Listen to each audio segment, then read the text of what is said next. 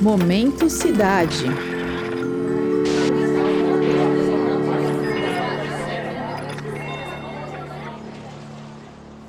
O que, que a roqueira Rita Lee, Doce vampiro.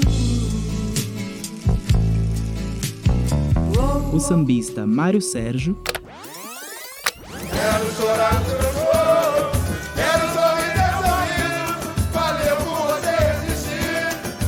compositor Silvio Ferraz de Melo Filho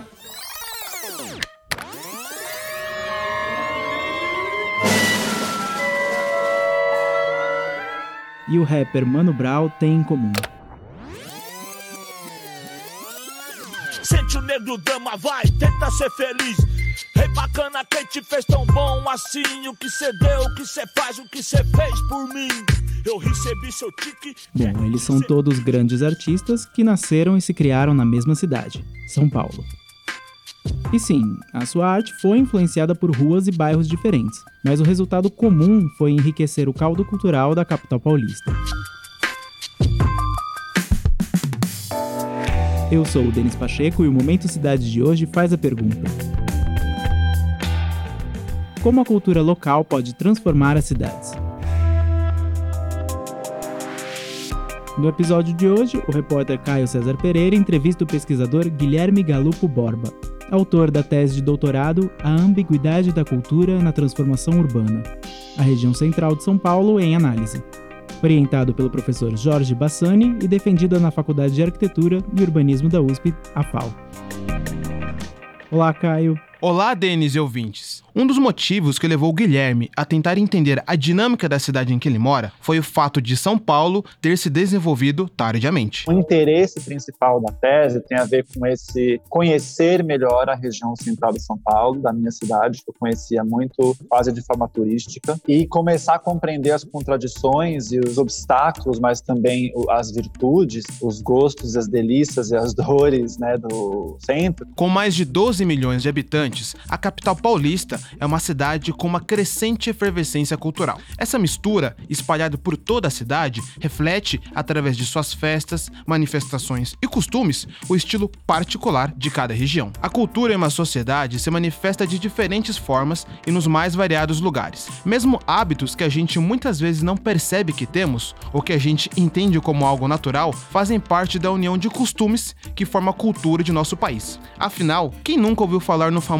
jeitinho brasileiro? Primeiramente, a cultura, ela se relaciona ao ser humano e a forma como o ser humano, a forma como as sociedades se relacionam e interpretam o mundo à sua volta e interpretam a si mesmos. Então, a cultura ela nada mais é uma interpretação de si mesmo, uma interpretação do mundo, e ela também se refere a esses códigos que a gente utiliza para se comunicar e para interpretar o mundo. O aumento dos eventos de rua, como os blocos de carnaval, as feiras, os coletivos e os festivais, se mostraram grandes exemplos de como a região mudou. A conclusão que eu cheguei empiricamente e teoricamente foi que, de fato, os eventos de rua, eles trazem essa inclusão socioespacial, eles transformam a cidade, mas considerando uma coletividade, considerando as insurgências, a pluralidade, a democracia, o respeito, a inclusão, o debate, o respeito às diferenças, a parte ética da cidade, a cidade enquanto corpo físico do ser humano, Segundo estimativas da Organização das Nações Unidas, o número de pessoas vivendo nos grandes centros urbanos tende a aumentar. Atualmente, 55% da população do mundo vive em áreas urbanas, mas a perspectiva é que esse número chegue a 70% até 2050. Com isso, os estudos sobre a cidade se mostram cada vez mais importantes e a cultura local assume um papel crucial nas decisões do planejamento urbano. cada vez mais a cultura,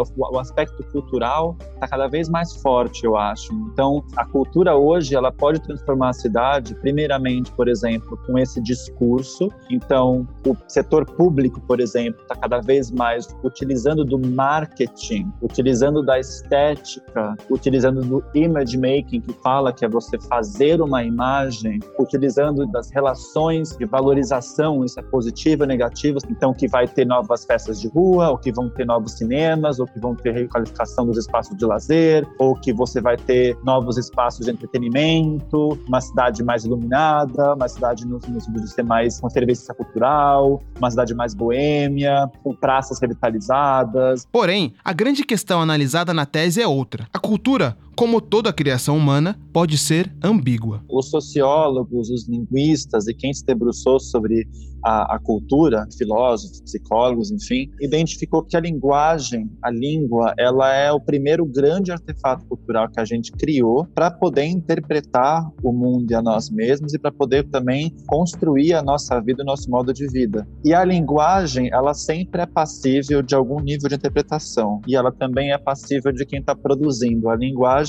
e quem está recebendo. E essa relação ela já demonstra uma ambiguidade porque o ser humano é ambíguo. Então a cultura ela é ambígua Primeiramente, porque o ser humano, ele é ambíguo, ele é contraditório. Essa ambiguidade pode transformar a sociedade de várias formas. E essa transformação, entretanto, é uma via de mão dupla. Ao mesmo tempo que ela pode promover a inclusão social, ela também pode excluir partes da sociedade. A cultura está sempre se transformando, ela nunca é estanque. Então, logo, esse fator cultural promove essa inclusão social na cidade. Pode ser algo efêmero, pode ser algo temporário. Ao mesmo tempo, a cultura, ela também está estabelece diferenciação, ou seja, é pelo traço cultural que você identifica, ah, esse povo é esse povo, esse povo é outro, é outro povo. Ah, esses são afrodescendentes, são pretos, são negros, são assim, e esses são brancos elites, ou esse é periférico, ou esse é centralizado, esse é colonizado, esse é colonizador, esse é capitalista, esse é trabalhador. A cultura também permeia essa diferenciação dos grupos. E você diferenciar as pessoas também é você segregar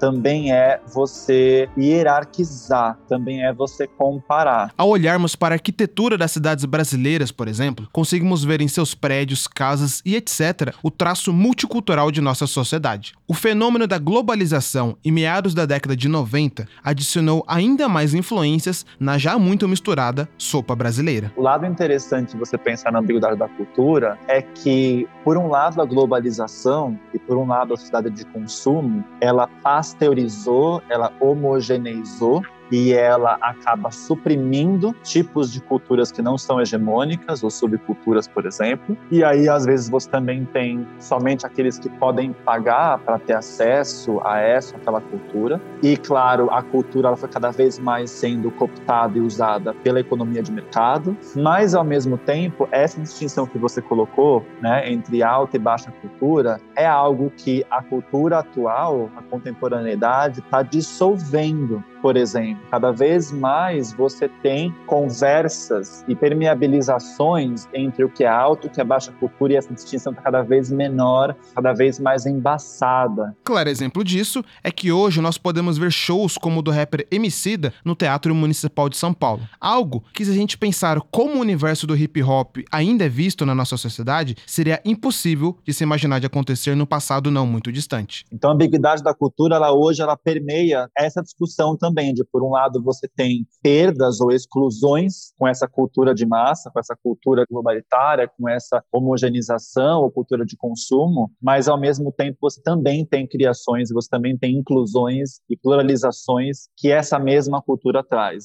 Ainda não temos a capacidade de prever o futuro, mas analisando o que acontece no mundo hoje, podemos ter uma pequena noção do que está por vir. A cidade de São Paulo, ela comparativamente, ela também é um pouco assim, ou seja, ela está o tempo todo sendo sendo destruída e construída. E isso é, em parte, em razão pelo capital financeiro e pela necessidade do capital de extrair mais valia e lucro a partir da construção de novos empreendimentos. Né? Então, a cidade de São Paulo ela é refém, ela é um exemplo de como ela é refém desse tipo de modelo de cidade, tá? em que a paisagem urbana vai sendo reconstruída o tempo todo.